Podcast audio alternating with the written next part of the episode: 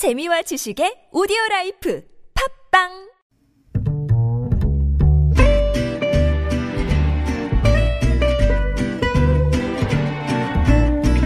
Good evening, everyone. Welcome to the evening show. 오늘부터 국정감사가 시작이 됐습니다. 어, 이번에는 막말, 고성, 정쟁에 찌든 국감이 아니라 정말 좀 내용 있는 국감이 됐으면 하는 바람인데요. 네, 초선 의원이 버- 무려 155명이나 됩니다. 첫 국감을 치르게 되는데 이분들께 좀 기대를 해볼까 합니다. 형법상 낙태죄가 헌법에 어긋난다. 헌법재판소 결정이 1년 반 전에 나왔었죠. 이번에 정부가 개정안을 마련했는데요. 잠시 후 이 내용 좀 짚어보고요. 또 정치권에서는 이 빌보드 정상을 차지한 방탄소년단 병역 특례 논의가 불붙고 있습니다. 7시 수요 정치 클럽에서 5명의 논객들과 함께 이야기 나눠보겠습니다. 10월 7일 김지윤의 이브닝쇼 시작합니다.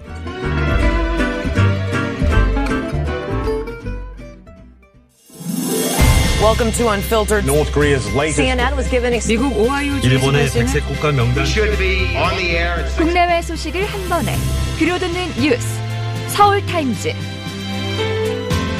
서울타임즈 시간입니다. 오마이뉴스 박정호 기자 그리고 정상근 기자와 함께합니다. 어서 오세요. 안녕하십니까? 네, 유튜브 TBS FM 들어오시면 보이는 라디오로도 함께하실 수 있습니다. 어제에 이어서 오늘도 퀴즈가 준비되어 있습니다. 청취율 조사 기간을 맞아서 우리 여러분께 또 감사의 뜻으로 커피 쿠폰 준비하고 있으니까요. 네, 귀 기울여 들으시면서 퀴즈 기다려 주시기 바랍니다. 네, 오늘도 뉴스가 굉장히 큰 게 하나 있었어요. 사실 2년 전에 로마에서 잠적을 해서 네네. 제 3국에 망명한 것이 아니냐, 뭐 한국에 들어왔던 소식은 없었으니까요. 네, 그 조성길 전 이탈리아 주재 북한 대사 대리 대사 대리죠. 네. 네. 네, 대사 대리가 우리나라에 온 것으로 확인이 됐어요.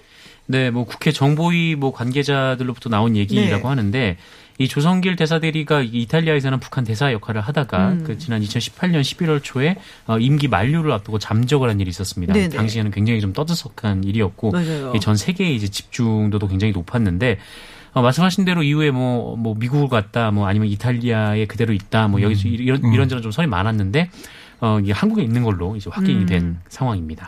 집안이 완전 외교관 집안으로 제가 알고 있거든요. 완전 엘리트 중에 엘리트고. 부친도 그렇고 장인어른도 네, 외교관 출신이고요. 음. 어 그리고 뭐 본인도 이제 평양에 좀 외교 좀 외국어 명- 명문대학교를 졸업을 하고 네네. 뭐 이른바 이제 어 북한의 금수저 좀 아하. 이렇게 불릴 수 있는 사람인데 음, 네. 그렇군요. 뭐 남한으로 왔습니다. 근데 언제 들어온 거예요? 정확히 그거는 우리가 알 수가 없는 건가요? 예전에 들어왔는데 지금 알려진 건지 음. 아니면은 상당 기간 국내에 체류했다라는 아하. 음. 정도만 알려졌고 자세한 입국 시점이라든지 이런 것은 알려지지 않았습니다. 그렇군요. 굉장히 최고위급 망명이라고 할 수가 있겠죠. 네. 네. 그러니까 1997년이죠. 황장엽 전 노동당 국제비서 망명 이후에 22년 만에 네네. 북한 최고위급 인사의 한국 망명이고요. 특히 김정은 국무위원장이 집권한 2011년 이후 북한의 대사급 외교관 망명 사례는 처음입니다. 음. 그러니까 일각에서는 북한의 남측의 공무원 총격 비사 사건 네네. 이후에 이런 일이 알려져서 남북 관계에도 영향 주는 게 아니냐 이런 얘기도 있고요. 음. 뭐그 정도까지 아닐 것이다라는 얘기도 있는데 뭐 이미 알고 있지 않았을까요? 그럴 수도 있고요. 그러니까 이, 어, 이김 위원장의 이복형이죠. 김정남이 네. 독살이 됐잖아요. 네네. 그 이후에 김정남 아들 김한소를 뭐 제3국으로 이동시킨 아하. 자유조선이 이 조전 대사들이 잠적 과정에 관여했다 이런 음. 보도가 나온 적이 있어요. 일부 외신이 보도를 네네. 했었는데 그래서 이 북한이 조전 대사들이 한국행에 민감하게 반응한 게 아니냐 아. 이런 가능성도 제기가 되고 있습니다. 최고위급이라고 이제 하시니까 태용호 사실 공사였죠.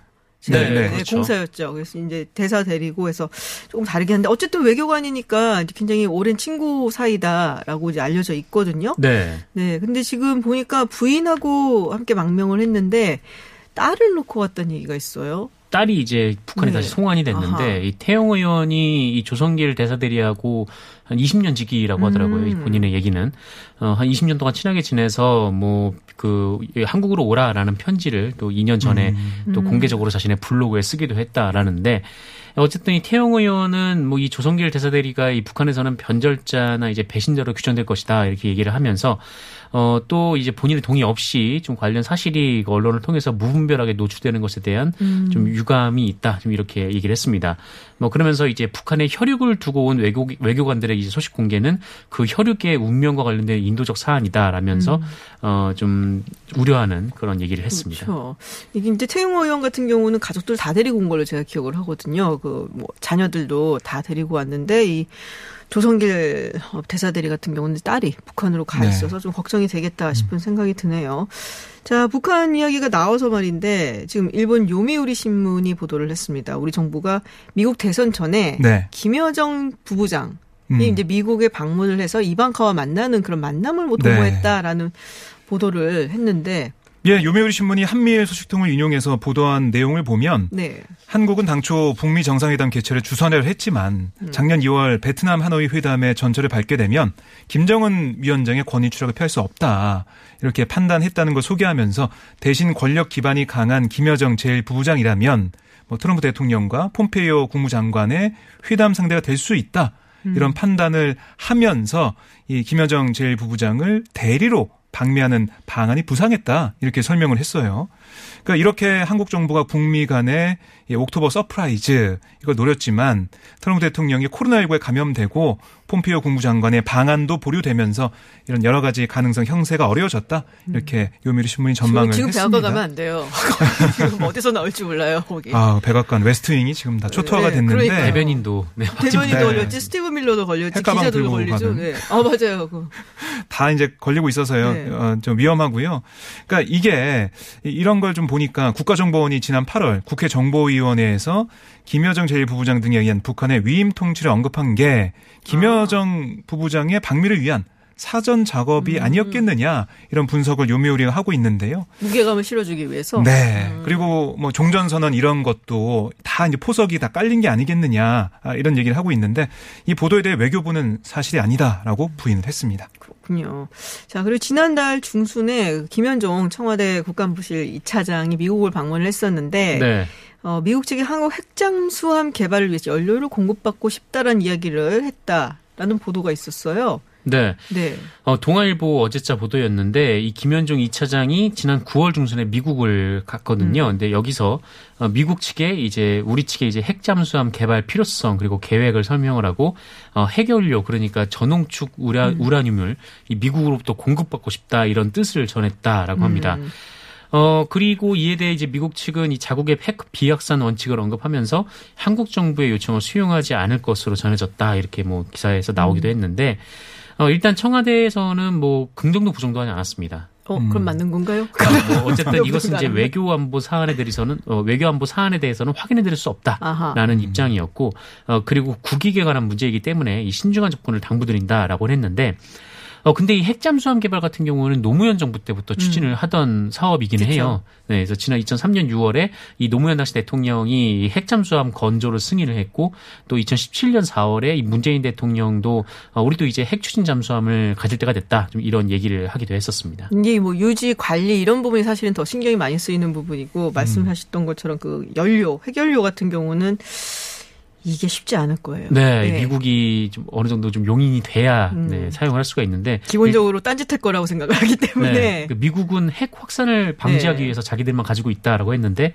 어, 말 그대로 그냥 자기들만 갖고 있겠다라는 얘기인 그 거죠. 일본은 그래도 이게 좀 약간 그 여유가 좀 있거든요. 자기들이 약간 뭐랄까 좀 flexible하게 작용을 해서 사실은 일본 같은 경우는 뭐 핵연료라든지 뭐 pyroprocessing이라든지 이런 부분에서 조금 용인을 받는 편인데 그게 이제 협약이 좀 달라요 우리랑. 근데 우리 같은 경우에는 몰래 하다가 한번 들킨 적도 있고 막 이래갖고 아마 신뢰를 안 한다라는 입장일 거예요. 그거 가지고선 핵 개발을 할 수도 있다라는 식의 이제 생각을 하고 있어서 이게 쉽지가 않을 거다라는 생각은 드는데 글쎄요, 뭐 설득을 하고 있는 것 같은 모양새이긴 합니다. 네.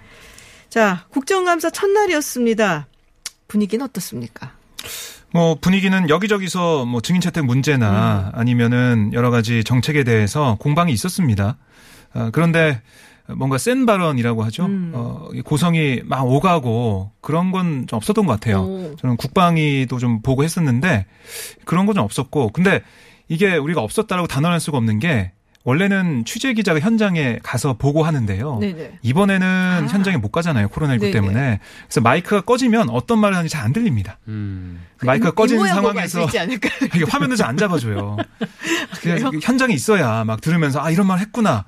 그러니까 이, 이런 막말이나 이런 걸 할 때는 마이크를 막 내리거든요. 그래서 방송으로 알수 없는 부분이 있어요. 아하. 근데 현장에 못 가서. 근데 공식적으로는 좀 안 보였다. 공식적으로는 네. 라고 말씀드릴 수가 있는데 그 중에 또 하나 눈에 띄는 게 뭐였냐면 박성중 네네. 국민의힘의 예, 국회 과방위 간사 아, 공공 와이파이 구축 사업을 추진하고 있는 정부 여당을 비판하면서 하는 발언이 좀 입길에 오르고 있는데요. 뭐라고 했냐면 이 공공 와이파이에 예, 혈세를 투여하고 있는데 많은 돈이 들어가고 있는데 이게 낭비다. 공공 와이파이 사용 자체가 적다. 근데 여기에 돈을 막 써가면서 하는 게 말이 되냐 이런 취지의 비판을 하면서 어, 과기부가 혈세를 밑빠진 독에 붓고 있는데 이건 또라이다. 이렇게 막말 말했고요. 이어서 사전 찾아보니까 이게 일본 말이 아니라 우리말로 똘짓 이런 개념이라고 한다. 이렇게 말뜻까지 소개를 했습니다. 근데 제가 찾아봤더니 이 또라이란 말이 생각이 모자라고 행동이 어리석은 사람을 속되게 이르는 말이다라고 돼 있거든요. 그래서 이 방송에서도 보면 어, 돌 플러스 아이 뭐 이런 식으로 그렇죠. 표현하고 네. 뭐 이런 식으로 하고 있는데 이런 단어를 국정감사상에서 쓴 게 부적절하다 이런 지적이 나오고 있습니다. 국정감사 했으면 우리 방송에도 써도 되는 건가요? 갑자기 궁금해졌어. 아, 제가 이제 전한 거니까 네. 괜찮지 않을까 싶은데요. 어. 음. 네, 아니, 죄송합니다. 아니요, 여기서 이 당사자가 심의하는 걸로 하죠. 그러니까 한번 써보고 방통위에서 부르면 참석하는 걸로. 네. 네. 알겠습니다. 그리고 국방부 국감에서는 네, 실종 첫날에는 월북으로 보지 않았다라고 서 국방부 장관이 이야기를 했습니다. 네, 오늘 이 네. 뉴스가 가장 많이 나왔는데 네, 네. 이 서울 국방부 장관이 오늘 이 북한군에 의해서 피격된 해양수산부 공무원 이모 씨의 어, 실종 신고 접수 당일에 이 월북 가능성이 없다라는 취지로 보고를 받았다. 네, 음. 이런 얘기를 했습니다. 이 하태경 국민의힘 의원의 질의 과정에서 나온 말인데 그러니까 왜 북측에 신속한 협조 요청을 하지 않았냐 이런 질의에 여기에 이제 응답을 했던 거죠. 그러니까 이 처음에는 실무진들이 월북 가능성이 낮다라고 해서 아, 북한으로 넘어간다는 판단을 못했다라는 겁니다. 어, 그래서 좀 이 얘기를 두고 좀 두 가지 지점에서 좀 비판이 나오고 있는데, 이 한쪽에서는 그 이모 씨가 실종된 해역이 북한 한계선 인근이었기 때문에 뭐 그냥 단순 실종이라고 하더라도 이 북한 쪽에 좀 연락을 했어야 되지 않냐, 뭐 이런 얘기가 또 있고, 또 한편으로는 이 단순 실종으로 파악을 했다면 하루 만에 왜 이 자진 월북으로 판단을 했는지 또 그거를 놓고도 지금 의혹을 제기를 하고 있는데, 뭐 이것 관련해서는 뭐 당시 들어오는 첩보를 그대로 국민에게 공개할 수는 없는 거고, 이후에 좀 정리하는 과정 에서 뭐 대- 그 첩보 내용이 좀 바뀔 수도 있는 거 아니냐 좀 이런 반박도 나오고 있습니다. 자, 그리고 기획재정부 국감에서 이 주식 양도소득세 이야기가 나왔어요. 예. 이- 이게 예전에도 한번 나왔다가 음. 좀 천회되는가 했는데 다시 한번 뭐 밀어붙이는 게 아닌가 싶은 생각이 좀 드는데 뭐 내용을 조금 소개를 해주시죠 일단. 그러니까 이게 내년 4월부터 음. 주식 양도세 부과 대상이 되는 대주주 요건이 10억 원 이상에서 네. 3억 원 이상으로 강화가 됩니다. 음. 아, 그리고 이게 이제 가족들까지 다 합쳐서 네네. 어, 그러니까 예컨대 삼성전자 주식을 2억 원 어치 보유한 투자자 그러니까 부모가 같은 종목 삼성전자를 1억 원치 이상 갖고 있다면 내년 4월부터 과세 대상이 되는 거예요. 직계 직 그러니까 직계 비존속 다 네, 해당이 직계 거죠. 보유분까지 다 합산해 산정하기 네네. 때문에 이게 너무하다 이런 얘기가 아, 이른바 이제 동학 개미들 그러니까 주식 투자하는 개인들 사이에서 나오고 있죠. 음. 요새 많이들 투자들을 하시니까 그렇습니다. 아, 그래서 이게 납득할 수 없다, 불합리하다 이렇게 얘기가 나오고 있는데 이게 비단 야당의 비판만 있던 게 아니고요. 여당 의원들도 비판을 했어요. 음. 어, 이런 비판이 이어지자 홍남기 경제부총리 기재부, 장관이 오늘 국감장 답변에서 세대 하- 세대 합산은 인별 기준으로 전환하는 방안을 현재 검토 중이다. 그러니까 인별로 음. 네네. 개인당으로 가는 한 걸로 명당. 해서 조금 풀어주는 음. 그런 걸 검토 중이다라고 얘기를 했는데요. 어, 하지만 이 대주주 학대 2년 유예 같은 것들은 뭐 김병욱 민주당 의원을 포함해서 민주당 의원들이 요구해 왔고요. 그리고 이 오늘 보면은 국민의 힘의 어, 의원 같은 경우는 이 관련 법안까지 발의를 했습니다. 어, 유성걸 의원이 대주주 요건에서 가족 주식 보유 합산 기준을 폐지하고 시가총액 금액 기준은 현재 기준인 10억 원을 유지하는 이 소득세법 일부 개정 법률안 이른바 동학개미 보호법을 발의했는데요. 근데 이 10억에서 3억 원 낮추는 이거는 17, 2017년에 이미 이 관련된 법안이 통과가 됐고 이거는 물러설 수 없다라는 게 정부 입장이에요. 음.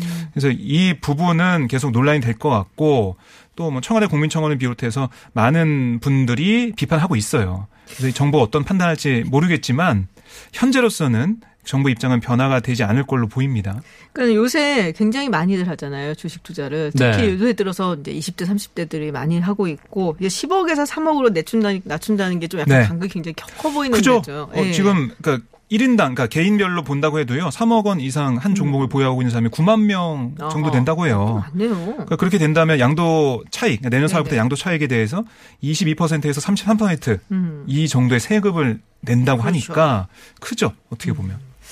사실 그래서 주식 시장이 이것 때문에 타격을 받는 게 아니냐 뭐 이런 얘기까지 나오고 있는데 뭐 네. 그래 글쎄요. 그래서 네. 이게 지금 부동산에 쏠려 있던 돈이 음. 이 주식 시장으로 돌아오면서 선순환이 되는 게 아니냐 이런 얘기가 있었는데 그걸 막는 그런 제도다라고 해서 여당에서도 비판하고 있는 겁니다. 자, 그리고 지금 이제 추미애 장관 아들 의혹 증인 채택 문제로 계속 시끄러운 것 같습니다. 채택은 된 사람은 없죠, 지금 관련돼서. 네. 어, 근데 뭐 사실 오늘은 이 법무부 국정감사가 아니라 대법원 국정감사였는데 이 추미애 장관 관련된 어, 그 증인 채택 문제를 두고 좀 양측이 좀 부딪혔습니다. 그래서 이 국민의힘 측에서는 뭐 불- 검찰이 이제 무혐의 불기소 처분을 내렸는데 이 추미애 장관의 아들 휴가 의혹을 규명하겠다라면서 그 일반 증인 33명 등의 채택을 요구를 했고 어, 반면에 이제 민주당은 뭐 이 얘기는 뭐 다 끝난 거 아니냐 좀라고 이제 얘기를 하면서 또 어, 게다가 또 지금 당직 사병이 추미애 장관 측을 이제 고발한다라고 했거든요. 그래서 음. 그 부분은 또 수사 중인 사안이기 수사 중인 사안이 될 거기 때문에 좀 증인을 부르는 게 뭐 적절치 않다 이렇게 좀 맞서고 있습니다. 뭐 고소 고발이 난무하고 있더라고요. 지금 이 사건 관련해서는 네네. 뭐 당기사병이 추미애 장관 그리고 현근택 변호사도 지금 고소를 하는 걸로 알려져 있고 그리고 이 뭐 인터넷상에서 모욕적인 표현을 했었던 뭐 네, 뭐 답글을 달거나 그럼 한 네. 800여 명 뭐 고소를 한다는 얘기도 음. 있고요. 또 이 추미애 장관 측은 아니지만 어떤 이제 시민단체, 네, 시민단체 측에서 또 이 당직사병 그리고 신원식 의원 뭐 네. 등등 해서 또 고, 고발을 했고 그래서 굉장히 조금 이렇게 고소고발이 난무하는 방향으로 네, 가고 난타전으로 있- 가고 있습니다. 난타전으로 가고 있는 그런 상황인 것 같습니다. 자 그렇다면은 이제 기다리시던 퀴즈 시간이 왔습니다. 오늘은 네. 정상근 기자가 좀 내주시죠. 어, 제가 좀 낼까요? 네. 네. 알면서 왜 지금 모른 척하고 저도 지금 문제를 못 봤어요. 답을 못 봤기 때문에 네. 맞춰보도록 하겠습니다. 정상근 기자만 줬어요. 알면서 네. 모르죠. 이게 방송의 기본 아니겠습니까? 네, 문제 내겠습니다. 어, 오늘 문제는 이 노벨상에 관한 문제인데요. 이 노벨상이 이제 화학, 뭐 물리학, 경제학, 문학, 뭐 평화, 평화 등등 뭐 여러 분야에서 이제 수상을 하는데 어, 올해 이제 화학상 부분에서 우리나라의 현택한 박사의 수상도 좀 기대가 되는 상황입니다. 어, 문제는 이건데요. 어, 발명가이자 사업, 사업가이던 이 노벨이 이 1867년에 이것을 발명해서 일약 100만 장자가 됐고 어, 그 재산을 기금으로 해서 사후에 이제 노벨상을 수여를 하기 시작했습니다. 이 그리, 그리스어로 힘을 뜻하는 단어에서 유래가 됐다라고 하고요. 어, 노벨이 방- 발명한 이 강력한 폭약의 이름입니다. 어, 이게 무엇일까요? 네, 이게 문제입니다. 음, 아 이게 노래 제목이잖아요. 아, 네네. 네. 어, 다 나왔네요. 어, 그렇게 하니까 잘 아유. 모르겠는데요. 좀 부르고 싶은데 가사가 영어예요. 아, 네네. 부를 수가 없네요. 다섯 글자. 그러니까 제가 네. 약간 교란 작전한 겁니다 지금. 네. 그러셨군요. 예. 하나도 안 비슷하게. 하나도 안 비슷하게. 음. 알겠습니다. 네. 정답 보내주시면요. 저희가 아, 추첨을 통해서 커피 쿠폰 보내드리겠습니다. 50원의 유료 문자 샵 0951로 보내주시면 됩니다. 네. 서울타임즈 여기까지 듣겠습니다. 지금까지 정상근 기자 그리고 오마이뉴스 박정우 기자였습니다. 고맙습니다. 고맙습니다.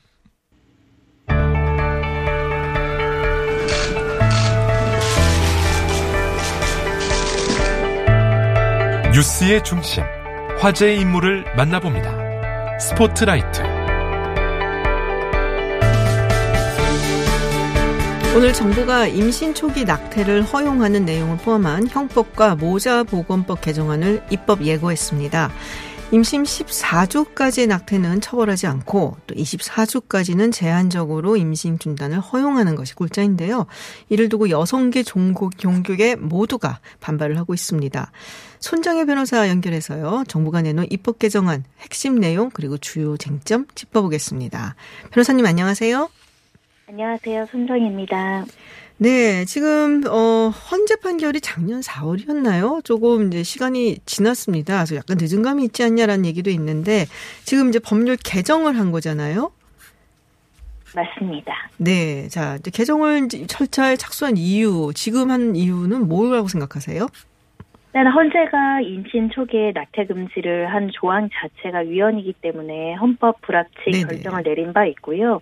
올해 말까지 개정하지 않으면 낙태죄는 사실상 위헌으로 사라지는 조항이기 아하. 때문에 법률을 개정할 수밖에 없었다 이렇게 말씀드릴 수 있고 지금 형법과 모자보건법 개정안이 나와 있는 상황입니다. 그렇군요. 올해 말까지 안 했으면은 이게 그냥 없어지는 거였네요.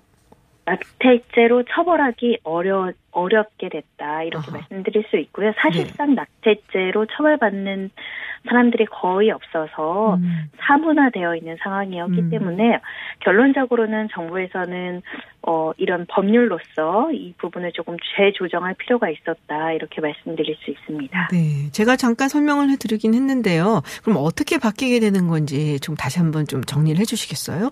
일단 14주 임신 초기 단계까지는 자유의사대로 어떠한 조건 없이 낙태를 허용한다, 범죄로 처벌하지 않겠다라는 것이고요. 네. 그 다음 중기라고 이야기할 수 있는 15주부터 24주까지는 여러 절차와 조건부로 허용을 할 수 있다. 그러면 낙태로 낙태죄로 처벌하지 않는다라는 것이고요.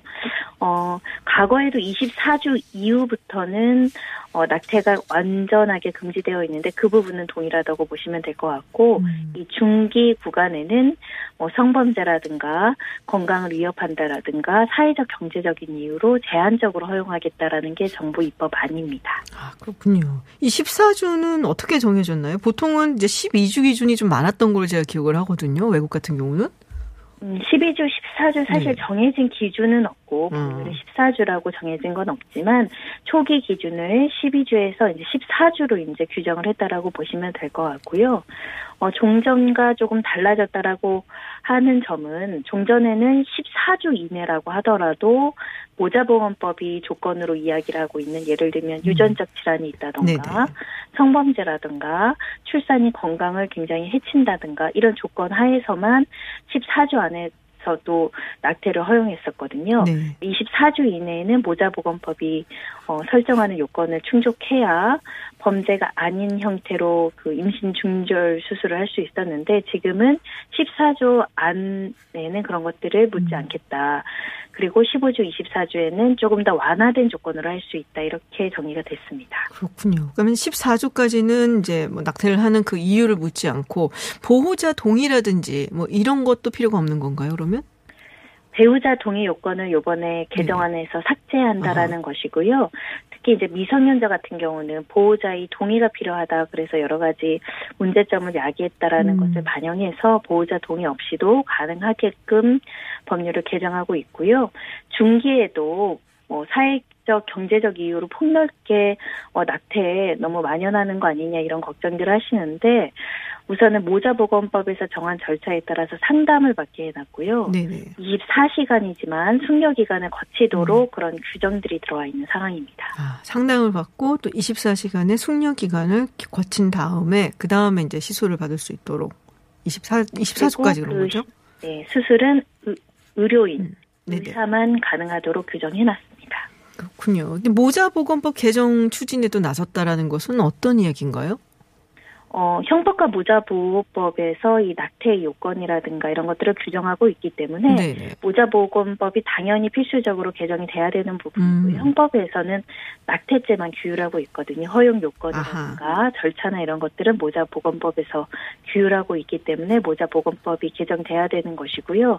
특히 의료법과 관련해서도 의사의 진료 거부권이 또 강화가 됐습니다. 네네. 나는 낙태를 하지 않겠다라고 했을 때 진료 거부를 처벌하지 않는 이런 조항이 음. 들어와 있는 상황이고 자연유산을 유도하는 약품의 사용과 관련해서 논란도 많았는데 네네. 이, 요 부분도 요번에 이 약품 허가가 가능하도록 법률이 개정될 수 있도록 개정됐습니다. 아, 그렇군요. 이게 이제 형법이 사실은 굉장히 오래전에 만들어졌던 거잖아요. 1950년대로 제가 기억을 하는데 그리고 말씀하셨던 것처럼 거의 사문화되다시피 뭐 직접적으로 정말로 처벌을 받는 사람이 거의 나타나지 않기 때문에 그래서 이제 뭐 계속적인 어떤 개정 요구라든지 아니면은 낙태죄를 없애달라는 여성계의 요구가 굉장히 많았던 걸로 알고 있습니다. 어, 의사들이 이제 진료 거부를 하더라도 처벌받지 않게 한 것은 뭐 종교적인 이유로 질, 어, 낙태를 시행할 수 없다, 시술할 수 없다라는 의사들이 있기 때문이겠죠?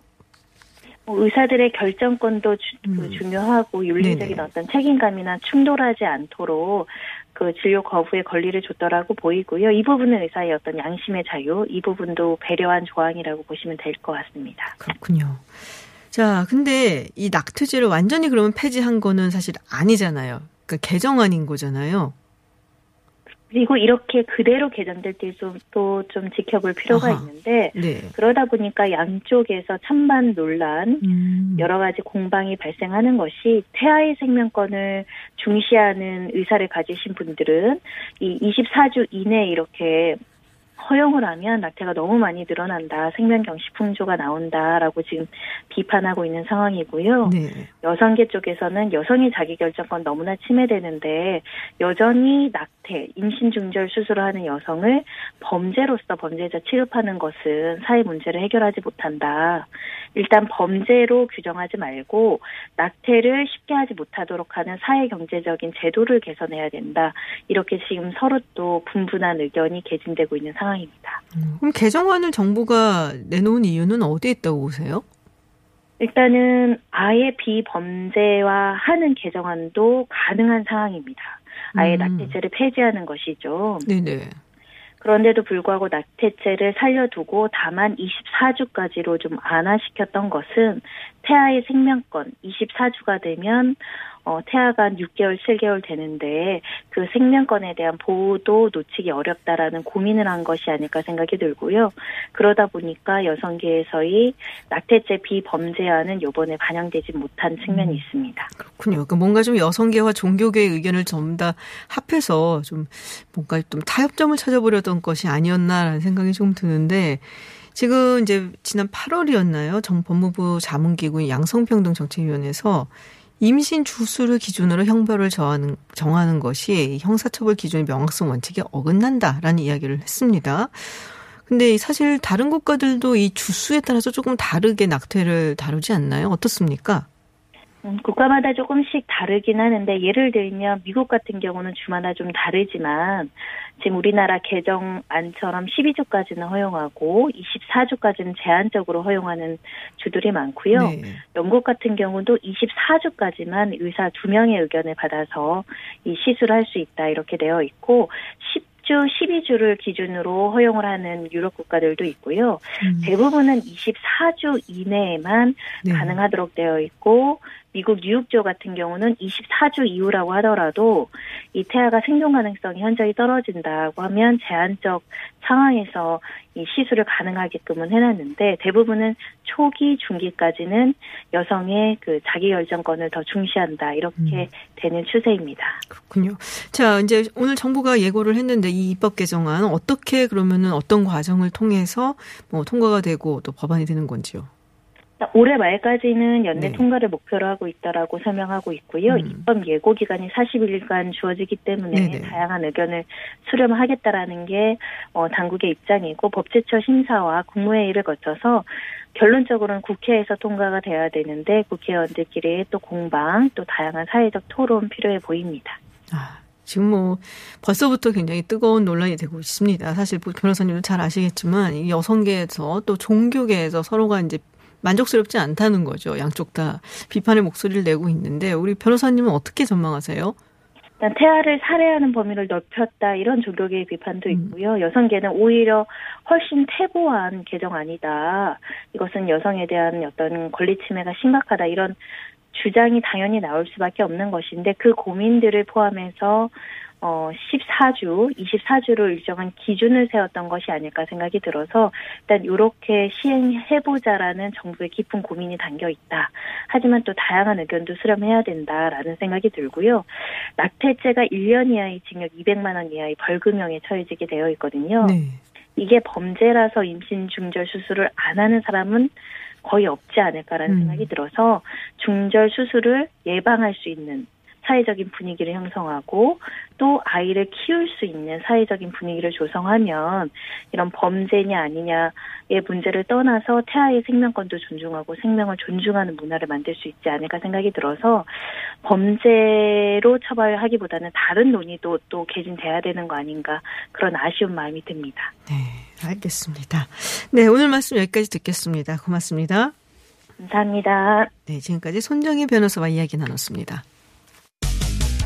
국제 정치 전문가 김지윤 박사가 진행하는 김지윤의 이브닝 쇼. 월요일부터 금요일까지 여러분과 만납니다. 유튜브에서 TBS FM으로 들어오시면 보이는 라디오로 함께 하실 수 있습니다. 방송에 의견 보내실 분들은 TBS 앱 또는 50원의 유료 문자 샵 #0951로 보내주세요. 김지윤의 이브닝 쇼.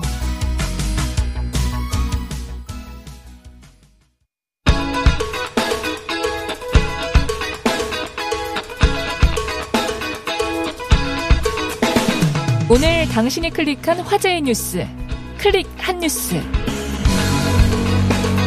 네, 많은 분들이 클릭한 화제의 뉴스 무엇인지 알아보는 클릭 핫 뉴스 시간입니다. 김혜지 아나운서와 함께합니다. 어서 오세요. 안녕하세요, 김혜지입니다. 네, 유튜브 TBS FM 들어오시면 보이는 라디오로도 함께 하실 수 있습니다. 자, 코로나 소식이 조금 있습니다. 좀 정리를 좀 해주셔야 될 것 같은데요. 네. 네, 추석 연휴 뭐 그냥 넘어가지는 않겠다 싶긴 했는데 확실히 좀 늘어났네요. 네, 조용한 전파가 아무래도 일어나는 것 같습니다. 오늘 신규 확진자가 114명, 음. 국내 발생 신규 확진자는 94명, 해외 유입 사례는 20명이었습니다. 군부대, 의료기관, 가족 등 산발적인 감염이 잇따랐는데 가장 눈에 띄는 사례가 있어요. 음. 전북 정읍의 양재마을입니다. 현재 해당 마을은 전체 이동 제한 조치가 내려진 상황이거든요. 추석 연휴 이후에 집단 감염이 발생했고 오늘 밤 사이 에 이제 3명이 추가로 확진을 받으면서 양지마을 주민 75명 중에 11명이 감염됐습니다. 75명 중에 11명이 감염이 됐어요? 네. 그럼 이 퍼센티지로 따지면 꽤 되는 꽤 건데요? 되죠. 네. 두 가지 문제가 있었던 것 같아요. 먼저 추석 연휴 전에 마을에서 피로연이 있었던 걸로 확인이 됐습니다. 아. 42명 정도 참석했던 것으로 파악이 되고요. 보건 당국이 참석자들을 대상으로 조사 중입니다. 또 하나의 문제는 이 추가 확진된 3명이 무증상 상태였는데 아. 이동을 많이 했더라고요. 교회, 농협, 우체국, 마을회관, 병원 등등등 네네. 많은 방문이 있었습니다. 그래서 전북도와 정읍시는 어제부터 마을 주민들 간의 접촉을 금지했고요. 마을 밖으로 이동을 제한하는 행정명령을 내린 겁니다. 음. 마을 회관에 임시 진료소를 설치하고 주민 전수조사와 함께 방역을 실시하고 있습니다. 근데 인천공항에서 미국인들이 쫓겨났다는 얘기는 뭐예요? 이게 지난 8월 이야기긴 한데요. 이제 어. 오늘 밝혀졌습니다. 네네. 알려졌죠. 인천공항을 거쳐서 베트남으로 가려던 미국인 47명이 지난 8월에 코로나 음성 확인서 발급을 위해서 한국에 입국을 하려다가 바로 본국 송환 조치된 것으로 확인이 됐습니다. 좀 보니까 베트남에 가려던 이들이 네. 가는 중간에 한국에 들러서 음성 확인서를 받아가려고 했던 것 같아요. 음. 이 음성 확인 서를 한국에서 받겠다는 의사를 밝히면서 이제 검역 당국이 다시 본국으로 송환을 한 건데 당시만 해도 외국인들의 치료비를 정부가 전액 부담을 했었죠. 그래서 한국에 가면 공짜로 치료를 아. 받을 수 있다는 말이 돌면서 네네. 해외에서 유입되는 외국인 확진자가 크게 증가했던 상황이었습니다. 음. 한국 방역 당국의 관대한 조치를 바란 것이지 않았을까라고 추측을 해볼 수밖에 없는 일인데 아, 이럴 수는 없는 일이고요. 네, 세금을 좀 내야지 그것도 그렇죠. 거죠. 예. 다행히 이후에 외국인 치료비를 차등 지원하고 음. 있고 이와 같은 사례는 없었습니다. 그건 너무 잘해줬어요. 네. 네. 자, 두 번째 소식은 뭔가요? 어, 오늘 오전 8시 27분쯤 서울 지하철 5호선 행당역에서 하남 풍산행 전동차가 고장나서 지하철 운행이 20분 정도 지연이 아이고, 됐습니다. 고생들 많이 하셨겠네요. 그러게요. 출근길이었기 때문에 더 발을 동동 굴렀을 텐데 이런 일 자주 있죠. 특히 음. 출근길, 퇴근길에 많은데 이 지하철 지연으로 인한 피해 보상을 받을 수 있는데 많이 모르시더라고요. 음. 일단 지연 증명서라는 게 있습니다. 어, 지- 지연 운행으로 인해서 직장이나 학교에 지각을 했더라도 이 지연 증명서를 제출하면 지각으로 인정을 받을 수 있는데 사실상 뭐 직장에서 인정받기는 조금 힘들 것 같아요. 이거 내밀면서 저 진짜예요. 뭐 약간 민망하죠 서로. 아무래도 학생들한테 유용한 네네. 정보가 아닐까 싶고요. 현장에서 지연 증명서를 받기 어려울 때가 많기 때문에 서울교통공사 홈페이지에 들어가시면 첫 화면에서 간단하게 간편 지연 증명서를 프린트할 수 있습니다. 뿐만 아니라 서울 교통공사 구간 내에서 그러니까 1에서 9호선 내에서 운영기관의 귀책으로 지하철에서 1시간 이상 하차를 못했을 때 네네. 5천 원을 지급받을 수 있고요.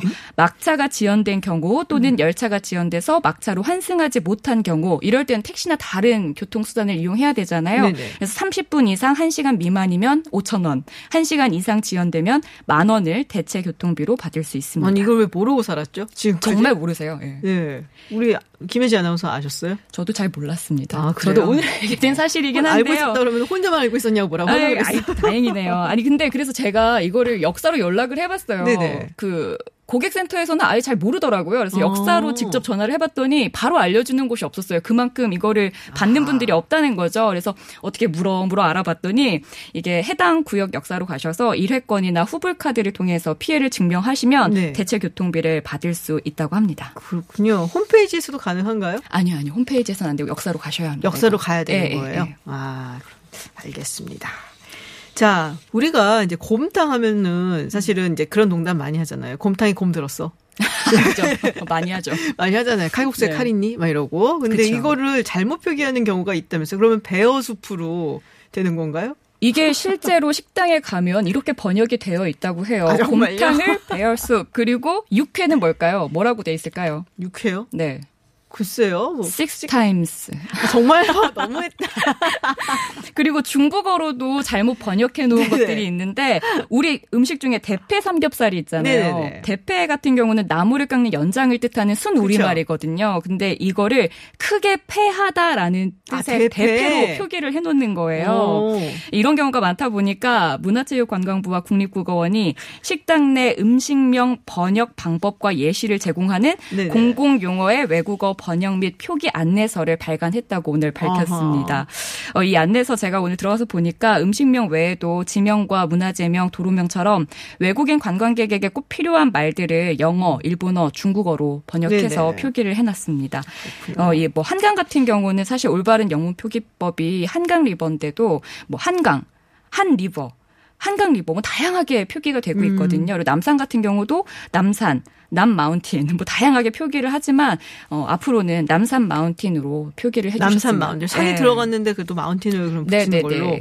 그렇군요. 이거 어디서 찾아볼 수 있어요? 뭐 포털 사이트에서 공공 언어라고만 치셔도 네. 제일 먼저 뜨고요. 음. 공공 언어 통합 지원 시스템 자료실에서 보실 수가 있습니다. 자영업자분들 아, 한 번씩 그렇겠네요. 보시면 정말 유용할 것 같아요. 네. 네. 자, 마지막 소식 전해 주시죠.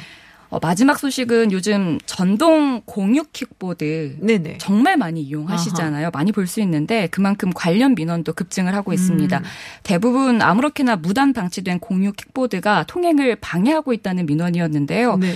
정말 가끔 너무 황당할 때가 있죠. 건물 안 엘리베이터 앞에 그냥 주차가 돼있 는걸 보기도 쓰러져. 있는 경우도 있었어요. 그쵸. 네. 길가나 문 앞에 그냥 맞아요. 무작위로 네. 막 쓰러져 있는 경우가 많은데 서울시가 전국 최초로 무단으로 방치된 공유 킥보드를 견인하고 해당 이용자에게 견인 비용을 청구하는 조례 아. 개정을 추진 중이라고 합니다. 내년 1월부터 아마 시행이 될 것으로 예상이 네네. 되는데요. 견인 비용은 오토바이 등과 동일한 4만 원으로 책정한 것으로 알려졌습니다. 음. 이게 전동 킥보드가 도로교통법상 이륜 자동차의 한 종류로 분류되기 때문인 것 같아요. 어, 공유 킥보드 주차를 제한하는 구역은 총 14개입니다. 뭐 횡단보도와 보도, 산책로 진입을 방해할 수 있는 구역이나 지하철역 진출입로 통행 시 이동에 방해가 되는 구역 등이 있고요. 반대로 주차가 권장되는 구역은 보도에 설치된 가로수, 벤치, 가로등, 전봇대, 환풍구 이런 것들 있잖아요. 네네. 그 조물 옆이나 음. 자전거 거치대 주변 아니면 또 서울시 공유 자전거 따릉이 있잖아요. 그 대여소 옆에다가 주차하시는 걸 권장합니다. 네. 이걸 하면 어느 정도 문제가 해결되지 않을까 음, 싶습니다. 그렇군요. 여기서 제가 꿀팁 하나 드릴게요. 뭐요? 이 얘기 들으시면서 그래 그거 문제였어. 내가 좋은 아이디어가 있었는데 아 이거 어디 가서 얘기하지? 하시는 분들 분명 계실 네네. 거예요. 이 행안부에서 지금 아이디어 공모를 받고 아. 있거든요. 11월 15일까지인데 천만 원의 포상금이 걸려 있습니다. 예. 갑자기 놀랐어요. 오, 너무 컸다, 소리가. 좋은 아이디어 있으시면 네. 찾아보세요. 도전 한국 2차 공모전이라고 검색하시면 예, 보실 수 있습니다. 자, 그리고 지금 속보가 들어왔는데요. 안타깝게도 이 노벨 학상 우리나라의 현택환 교수 불발됐습니다. 뭐 언젠가는 받으실 거라 생각을 합니다. 네, 아쉽지만 네, 불발됐다는 속보 전해드리고요. 자, 퀴즈 정답을 좀 발표를 해 주시죠. 네, 오늘 문제가 노벨상 관한 문제였습니다. 아무래도 이제 현택한 석사 네네. 교수가 받았으면 참 기분 좋게. 전해드렸을 텐데 아쉽긴 하네요. 어, 매년 10월 다양한 분야에서 인류에 기여한 분들에게 수여되는 상이죠. 오늘 정답은 노벨상을 탄생시킨 발명가 노벨에게 막대한 부를 안겨준 발명품. 강력한 폭약의 이름은 무엇일까요? 였는데요. 정답은 다이너마이트 였습니다. 뭐 요즘은 이 다이너마이트가 방탄소년단의 그렇죠. 다이너마이트로 네. 많이들 익숙하시죠. 따라 예. 불러봤더니 모르겠다고 그렇게 부르니까. 네, 저희가 커피 쿠폰 받으실 분들은 따로 연락을 드리고 또 홈페이지에 올려놓도록 하겠습니다. 네. 클릭 한 뉴스 여기까지 듣도록 하겠습니다. 김혜지 아나운서였습니다. 고맙습니다. 고맙습니다. 네, 잠시 후 3부에서는 이 정치권에서도 이 방탄소년단 열기가 뜨겁습니다. 병역 특례 관련해서 야간 개장 수요 정치 클럽에서 이야기 나눠보고요. 또 오늘부터 시작된 국정감사 깜짝 스타는 누가 될지 우리 이슈 파이터들 의견도 들어보겠습니다. 저는 잠시 후 7시에 돌아오겠습니다.